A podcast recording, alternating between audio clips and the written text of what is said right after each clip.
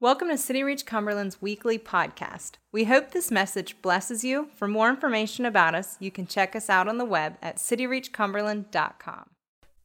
So, the message today is, is, is part two of Enduring Faith.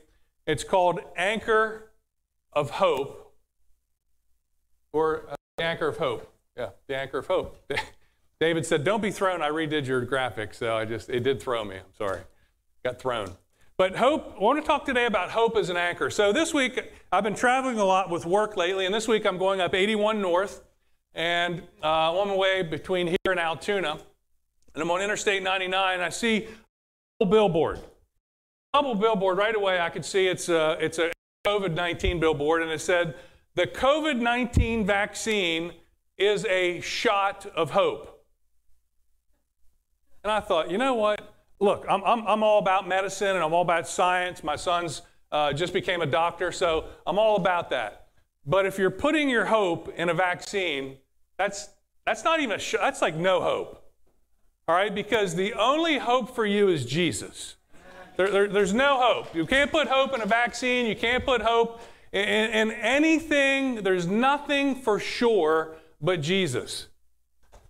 And so, even myself, uh, most of you know, I got a COVID shot because I want to try new things. And guess what happened to me two weeks after the shot? I got COVID. I'm like, come on. So I just want to tell you today that, that our hope is in nothing but Jesus and what he's done for us. And so we're going to talk a little bit about today about hope being an anchor.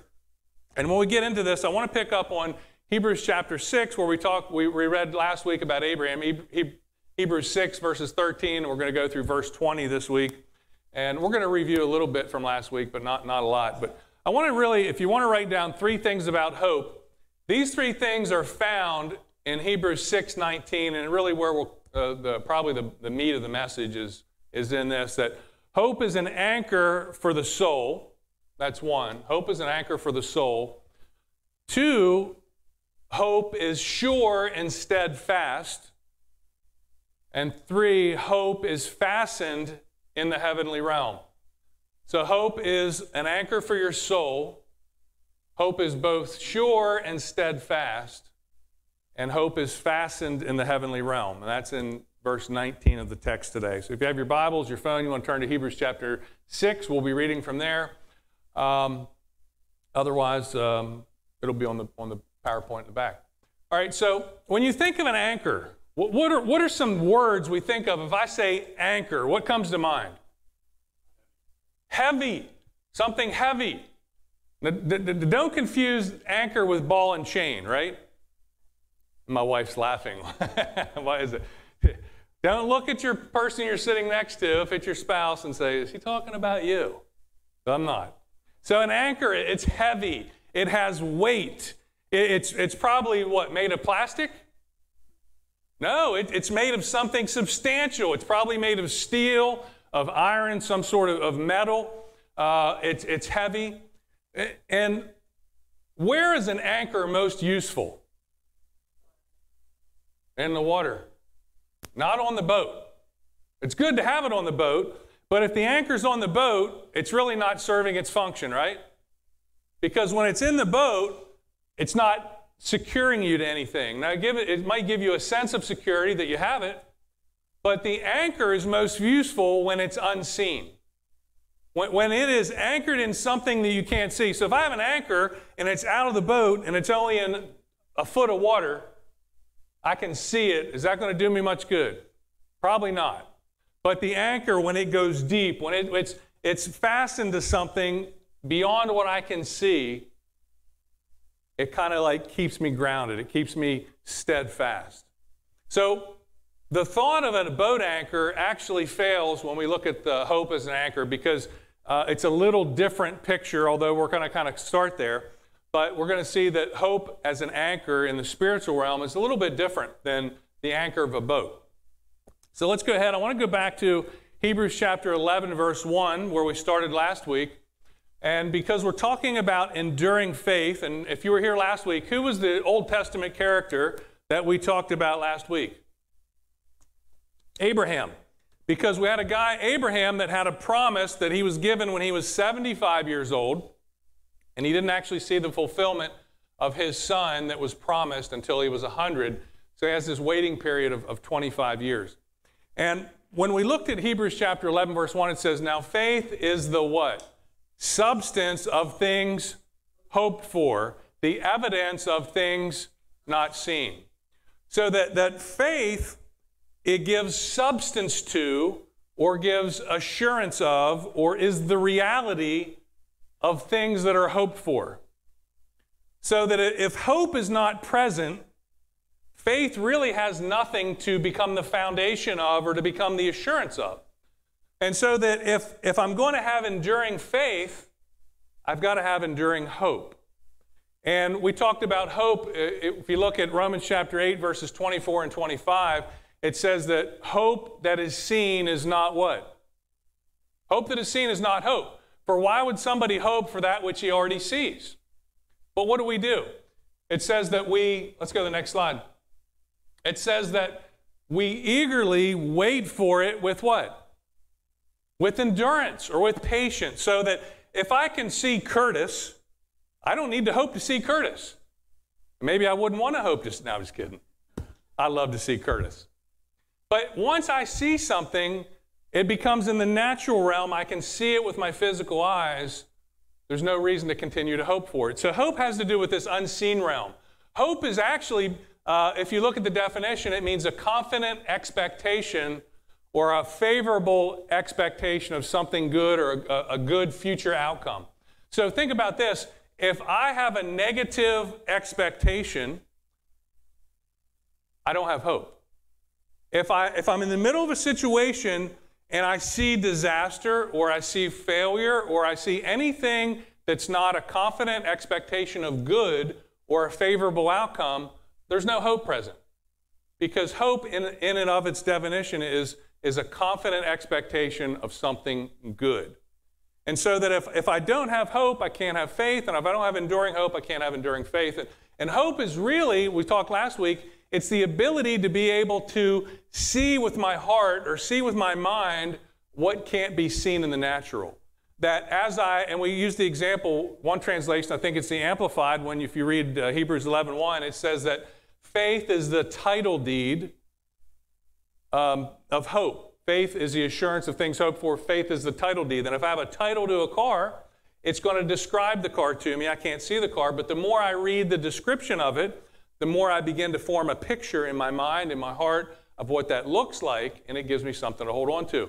And the same thing's true in God's Word. When I find a promise in God's Word, the more time I spend in it, the Spirit begins to speak to me and reveal to me and, and gives me a, a picture in my heart of what that thing looks like. It gives me something to hold on to. And so a lot of times we, we, uh, we fall short in seeing promises come to pass because we just give up. Like, who wants to wait 25 years? Right? I don't. Now, you remember last week, I didn't put it there, I said I corrected my theology. I said that uh, how long is enduring faith, or how long does enduring faith last? Does anybody remember? Until you see the promise or till you die. Yeah, you guys remembered that. That's good. Because I said, God quickened in my spirit, Hebrews 11 13, it says, These all died in faith, having not received the promise, but saw them afar off and were assured of them. So there's sometimes like, I'm going to believe that I believe that I believe, and I'm going to stand and, and, and endure until that thing comes to pass or, or I do, one or the other. And I plan on living a long time. Right? If I, you, hey, you guys die early if you want to. I don't want you to, but I'm going to live a long time. Hey, if you don't have a confident expectation, guess what you don't have? You don't have hope. You got to think positive. You got to see yourself healed. You got to see yourself whole. You got to see your, your marriage put together. You got to see your kids not stuck in whatever they're stuck in. Let's go to the next, next slide. Hebrews 6 says, When God made a promise to Abraham because he could swear by no one greater, he swore by himself, saying, Surely, I, blessing I will bless you, multiplying I will multiply you. And after he had patiently endured, he obtained the promise. Let's go to the next slide. Here's the question everybody wants to ask Why do I have to wait? Why do I have to wait? You know, you think about in Abraham's life, you know, we don't want to wait. We want to go to the microwave, we want to hit express 30 seconds. I want to put my promise in the convect bake, boom. 30 seconds, ding, ding, ding, I'm taking my, my promise out. But there's times when you have to patiently wait, you have to endure. And, and in Abraham's case, it was 25 years. And if you think about why, well, if you look at Romans chapter 4, verse 20, it says that, that Abraham didn't waver in unbelief, but was strengthened in faith, giving glory to God. And it wasn't that he was strong in faith. It was some, some translations say strong in faith. It was actually in the passive tense, which means that he was strengthened in faith. It wasn't him doing it. And, and that sometimes God has us wait because our faith needs to grow. Our relationship with Him needs to deepen. I need to spend time. The more time I wait, the, the more I get to know Him, the more, the, the, the deeper the thing becomes, the, the, the stronger my faith gets. Sometimes we have to wait. If you look in Romans 5, I put the, the Passion Translation up here, is because you need some character development. And that's the one we don't want to deal with. See, sometimes God withholds blessing from us because our maturity level is not to the degree that would be able to sustain the blessing. Because if He would release what He's promised, would destroy you. That you need, he, you need to wait. You need to stand in that thing to the point where you have some character development. So read this. Read this. Let's go to the next slide here. Look at this. It says, even in times of trouble, we have a joyful confidence knowing that. Anybody like pressure? I don't like pressure. It says, knowing that pressures develop in us patient endurance, and patient endurance does what? Refines our character. It brings about a maturity. Character leads us back to hope, and this hope is not a disappointing fantasy. Other translations say, hope does not make you ashamed. You can have confidence in it. See, sometimes you got to stay in that thing until your character gets developed. That you get to the point of maturity where you're able to handle the thing that God wants to place in your hands. See, it's an act of mercy. That God doesn't want you to, to, to fumble the ball, He wants you to be successful, but hey, we, you need to grow to that level to receive it. Here's what I can tell you no matter what the answer is, no matter why God is having you wait in the middle of this promise, His timing is always perfect. His timing is always perfect. Here's what I know about God God doesn't wear a watch, but He's always on time. Right? You're going to see me. I'm a, I'm, I'm, a, I'm a clock watcher, not in a bad way, but just that, that I'm always conscious of time. I lay awake half the night watching the clock. Like, oh, I got two hours to sleep. Oh, I got an hour 37 minutes to sleep. I got another 32 minutes to sleep. And then five o'clock hits, and then I get up. And, and like, I constantly am aware of time. God lives outside of time. He doesn't wear a watch, he doesn't keep a calendar on his iPhone, but he's always, his timing's always perfect. Think about this. Think about if Abraham had believed God and Isaac had come a year into the promise.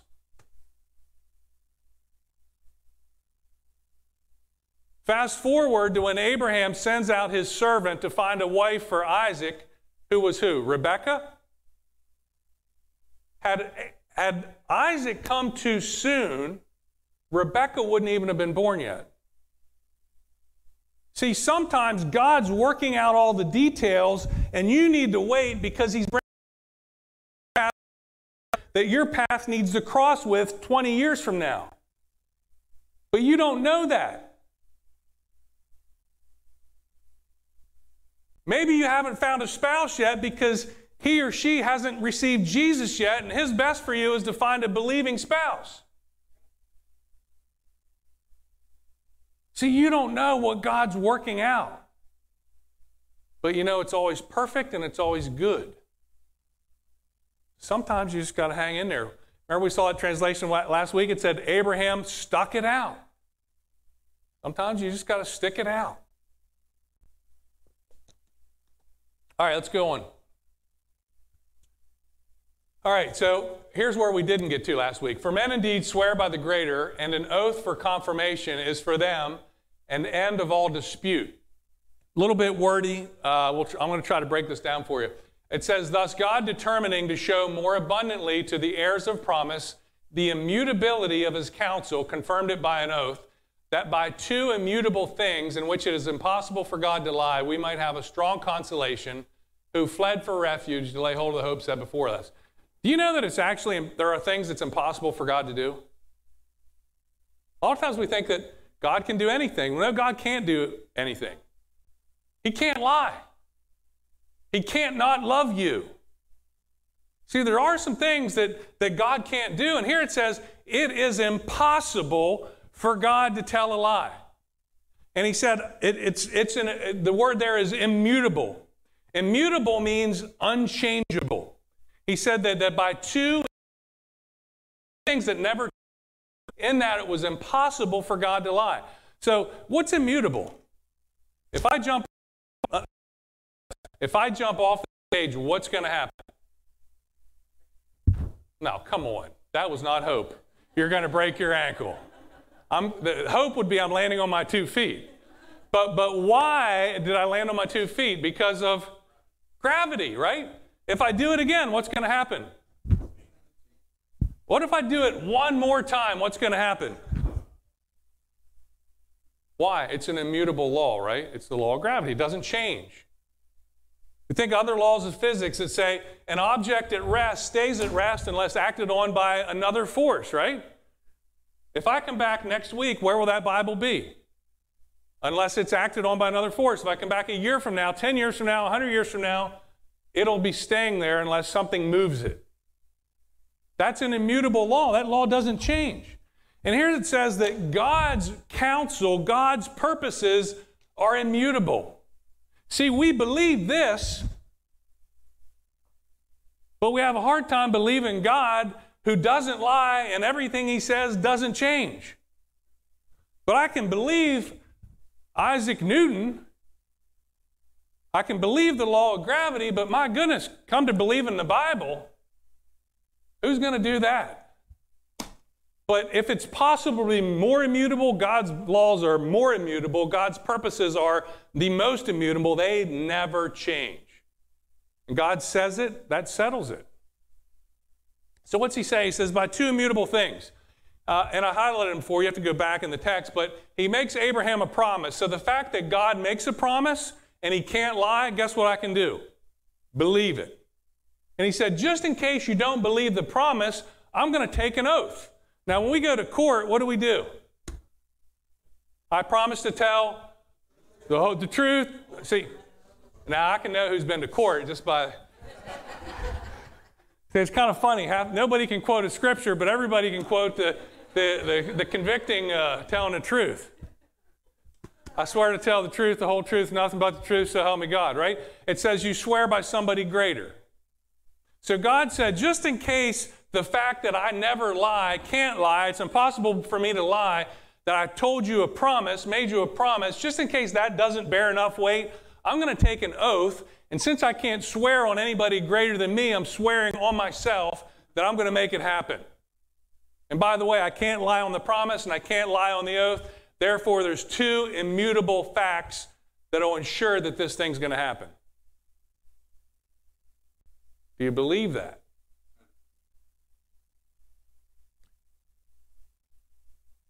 Now, I want you to pay attention to what it says down here who have fled for refuge to lay hope. Where is hope? Of the hope set where? Before us. Hope set before us. So, we're going to talk about this in a minute. But let's just say, for an instance, I'm in a boat, right? And if I'm in a boat, what, will, what, what carries me if I'm in a boat? The, the current, right? Right? The current's moving this way. And if I drop an anchor, let's just say I'm here, and I drop an anchor and it's got 100, 100 feet of rope or whatever, or chain, and I'm moving, right, with the current, and then all of a sudden the chain runs out, and what happens to me? Stop. Now, where is the anchor? Uh, before me or behind me? Behind me. But where is this anchor? Lay hold of the hope which is before us. So here's where it doesn't really jive with the anchor of the boat because it's a little bit of different anchor, okay? So on a boat, the current pushes me, the anchor's Where's it at? Beneath the water, right? Beneath and behind. And now the first hint I have is this anchor is ahead, which is kind of weird because the anchor should be behind, but this anchor is ahead of me. All right, next slide. So here's the three things I want to talk about. It says, This hope we have as an anchor of the soul, both sure and steadfast, which enters the presence behind the veil. So, three things it's an anchor of your soul, it's sure and steadfast, and it's behind the veil or it's anchored in the heavenlies. All right, real quick. Because I want to baptize some people. You guys ready for baptism?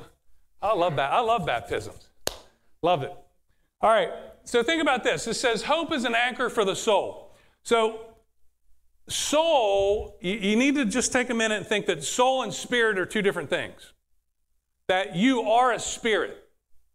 You possess a soul, and that spirit possessing a soul lives in this physical body, right? Even in the book of Hebrews, when it talks about the Word of God, it says the Word of God is, is quick and powerful and sharper than any two edged sword, dividing asunder what two things? No, wait, you knew, I swear to tell the truth, the whole truth. Oh, here we go. Soul and spirit. It says the Word of God is alive and powerful and sharper than any two-edged sword, dividing asunder soul and spirit. Two different things. And then it goes to joints and marrow. So you have spirit, soul, and body all in that one verse. But he says here it says that hope is an anchor for your soul. Not your spirit. Your spirit's secure, but what gets what gets haywire? Your soul is made up of three things your mind, your will, and your emotions. Your thinker, your mind, your chooser, your will, you make decisions, and your feeler, your emotions. That's where everything gets haywire. And it says that hope is an anchor for these three things. Now, you remember last week when we talked about Jesus said, Oh, you of little faith, and we talked about little faith doesn't mean small because he says if you have the faith as small as the size of a what? Mustard seed, you can say this mountain be removed and it'll be cast into the sea. So he's not talking about small faith. It's not a quantity of faith. It's, it's, uh, it's faith that's short in duration. It's faith that, that, that stops before the promise is actually realized. And I won't go back into that, but if you were here last week, you know what I'm talking about. So the three things, interestingly enough, we talked about how many last week? Two. And, and so three times Jesus brings this up. Pertaining to the mind, if we, we didn't look at this, but in, in Matthew chapter 16, all three of these take place on a boat. You think that's a coincidence? Imagine that. So in Matthew 16, uh, he says to his disciples, he says, Hey, beware of the leaven of the Pharisees. Another translation says, Beware of the leaven of the Pharisees and Sadducees. And the disciples start to, they, they start talking among themselves, Oh, it's because we didn't bring any bread. So he's not talking about bread, he's actually talking about the doctrine of the Pharisees, the doctrine of Herod, the doctrine of Sadducees. But he says, I, I want you to beware of it. But they're wondering, well, we didn't bring any bread. And Jesus says to him, says, when he got the land, he said, Why do you reason because you have no bread? Do you not understand? Do you not remember? When I fed the 5,000, how many baskets were taken up? And guess what they said? 12. And he said, When I fed the 4,000, how many baskets were taken up? All right, seven.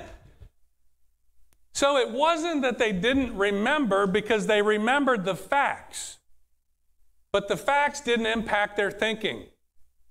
Because he says, Why do you reason because you have no bread? Didn't you just see me have, do a miracle? Didn't you just see me feed 5,000 people we picked up leftovers? Didn't you just see me feed 4,000 people and we picked up seven basketfuls of leftovers?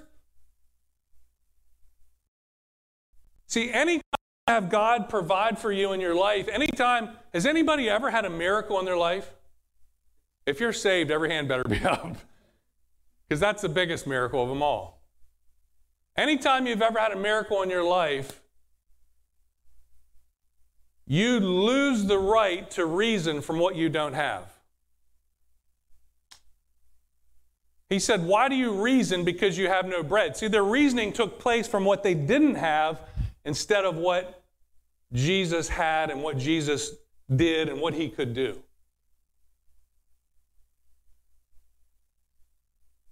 Mind, will, emotion. Will.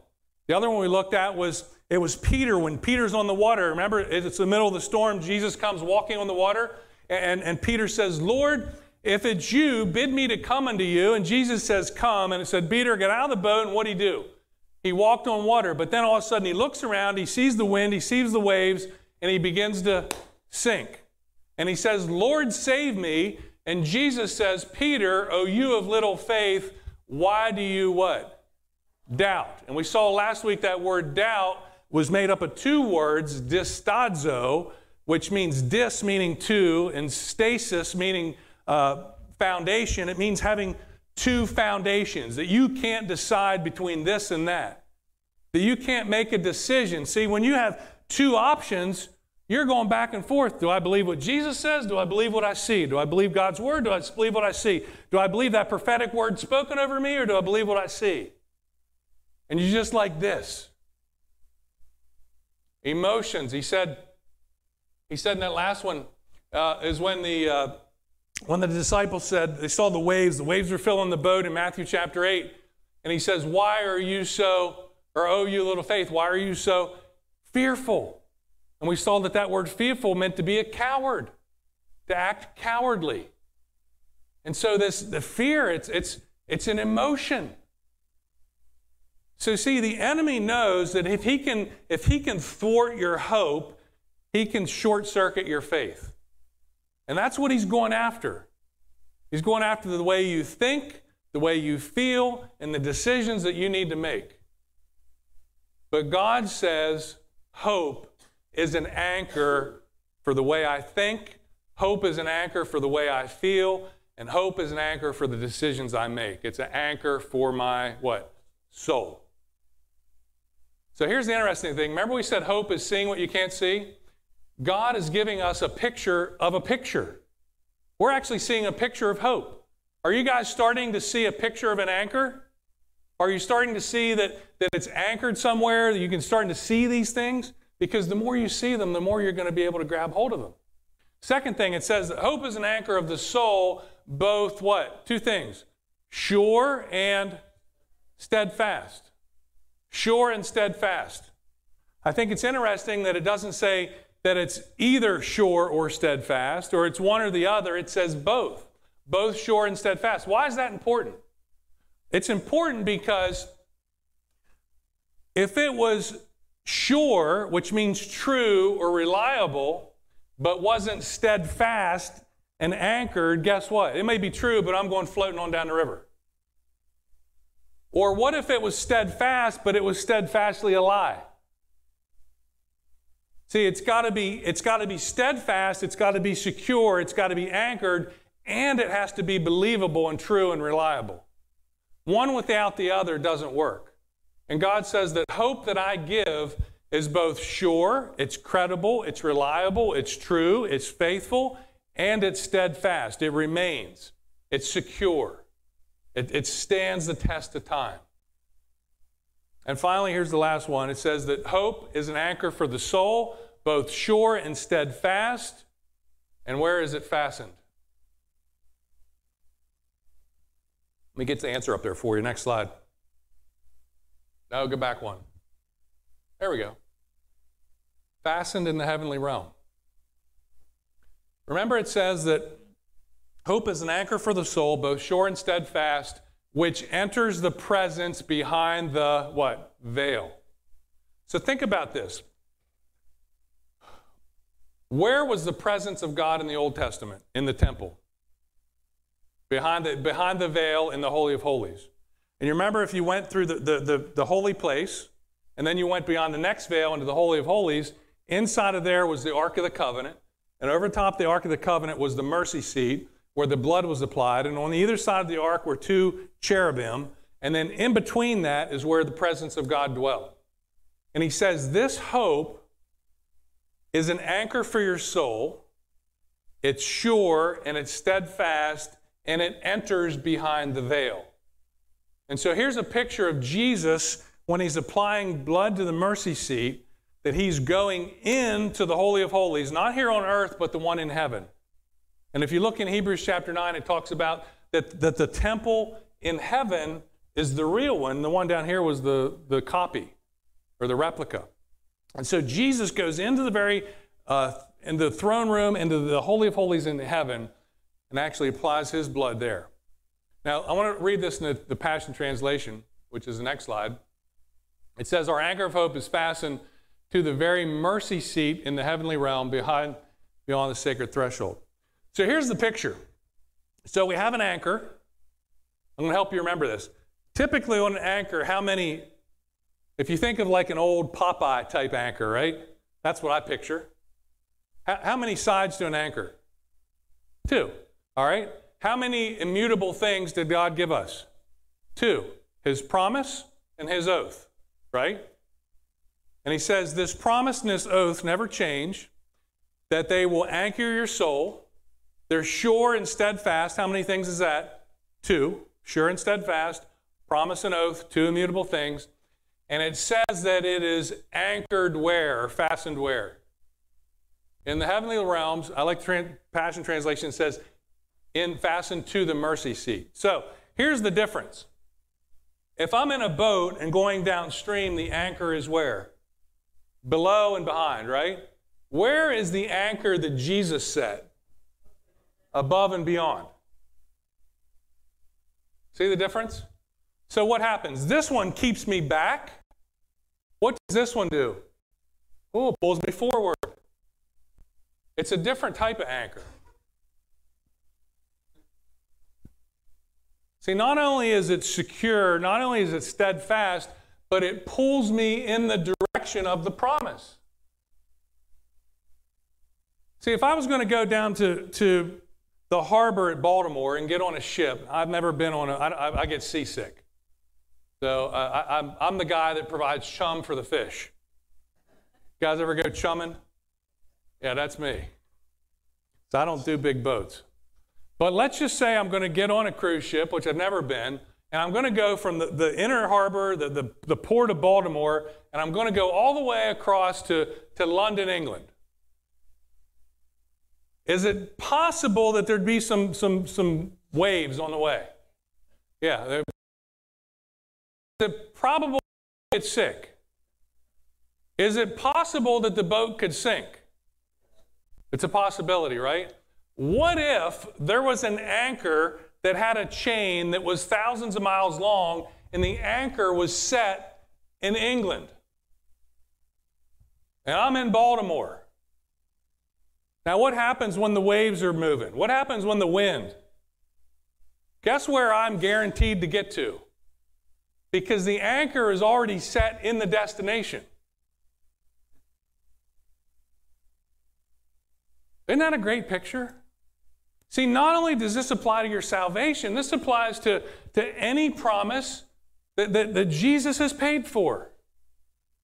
That you can see that He has anchored it in the heavenly realm where there is no sickness, where there is no death, where there's no disease, where there's no addiction, where, where there's none of that.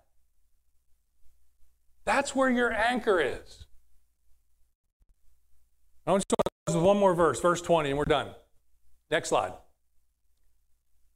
It says, This hope we have as an anchor, here's verse 19, both sure and steadfast, which enters the presence behind the veil, where the, look at this, forerunner. Where the forerunner has entered for us, even who? Jesus. You know what a forerunner is?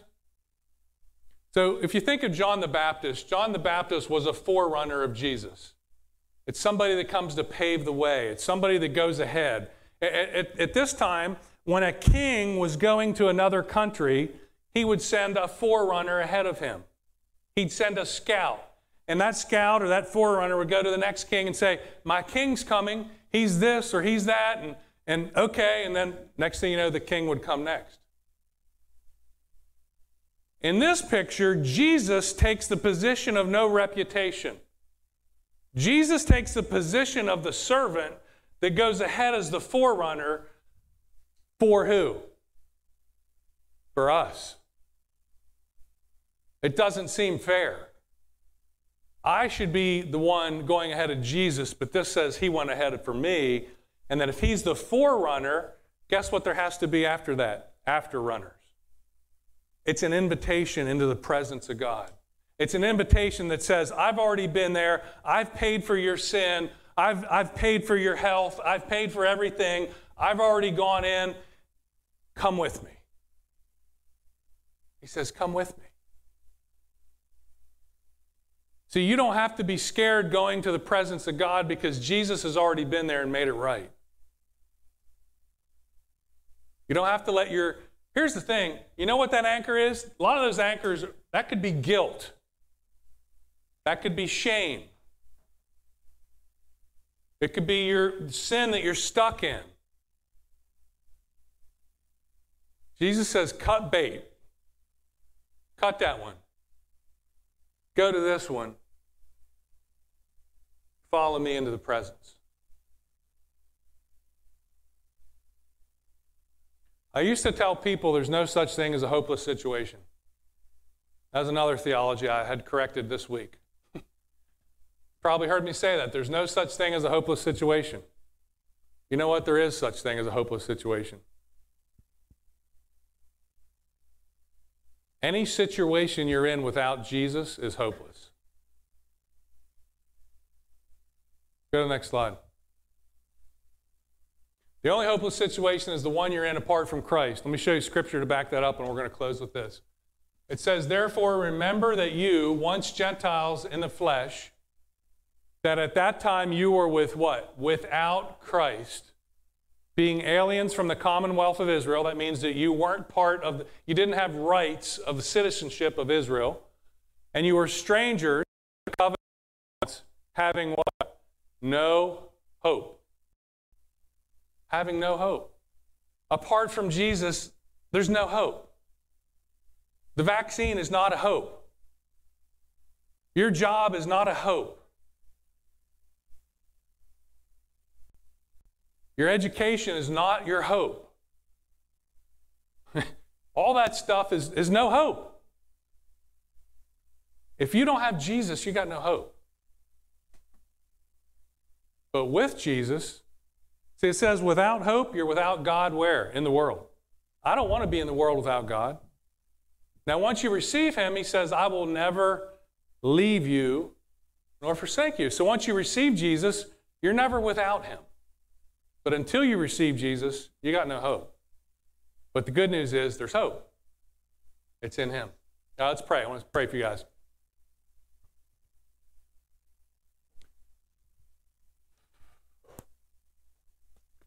Father God, I thank you today that because of Jesus, because he was our forerunner, because he went ahead of us, because he paid for every sin we would ever commit, he, he bore every sickness, he bore every pain. Father, he took the chastisement for our peace. Lord, he took our shame and our guilt and all of it, and he took it to the cross. And then he, he that descended was also he that ascended. And Lord, he took his blood and applied it to the mercy seat for us. He anchored that thing so secure, so sure in your very presence. And Lord, I thank you that we can be secure in what Jesus did. And Father, I just stand against every lie of the enemy, everything the enemy does to create doubt, to create fear, to create all those things, indecisiveness, Lord, that make me question uh, is God for me or is God against me? Does God love me? Does God hate me? Lord, drive it home by your Holy Spirit that you love each person here, that your plans and purposes for them are secure and solid, and that, Lord, you want nothing more than for them to follow Jesus. Lord, I pray for each person today that is here to be baptized. God, I ask that uh, this would be a day of, of new beginnings for them that as they go under the water and come back up, that they would have just a, just a sense of peace and a sense of knowing that all that old stuff is left behind, that you've already taken care of it. Father, I just thank you in the name of Jesus.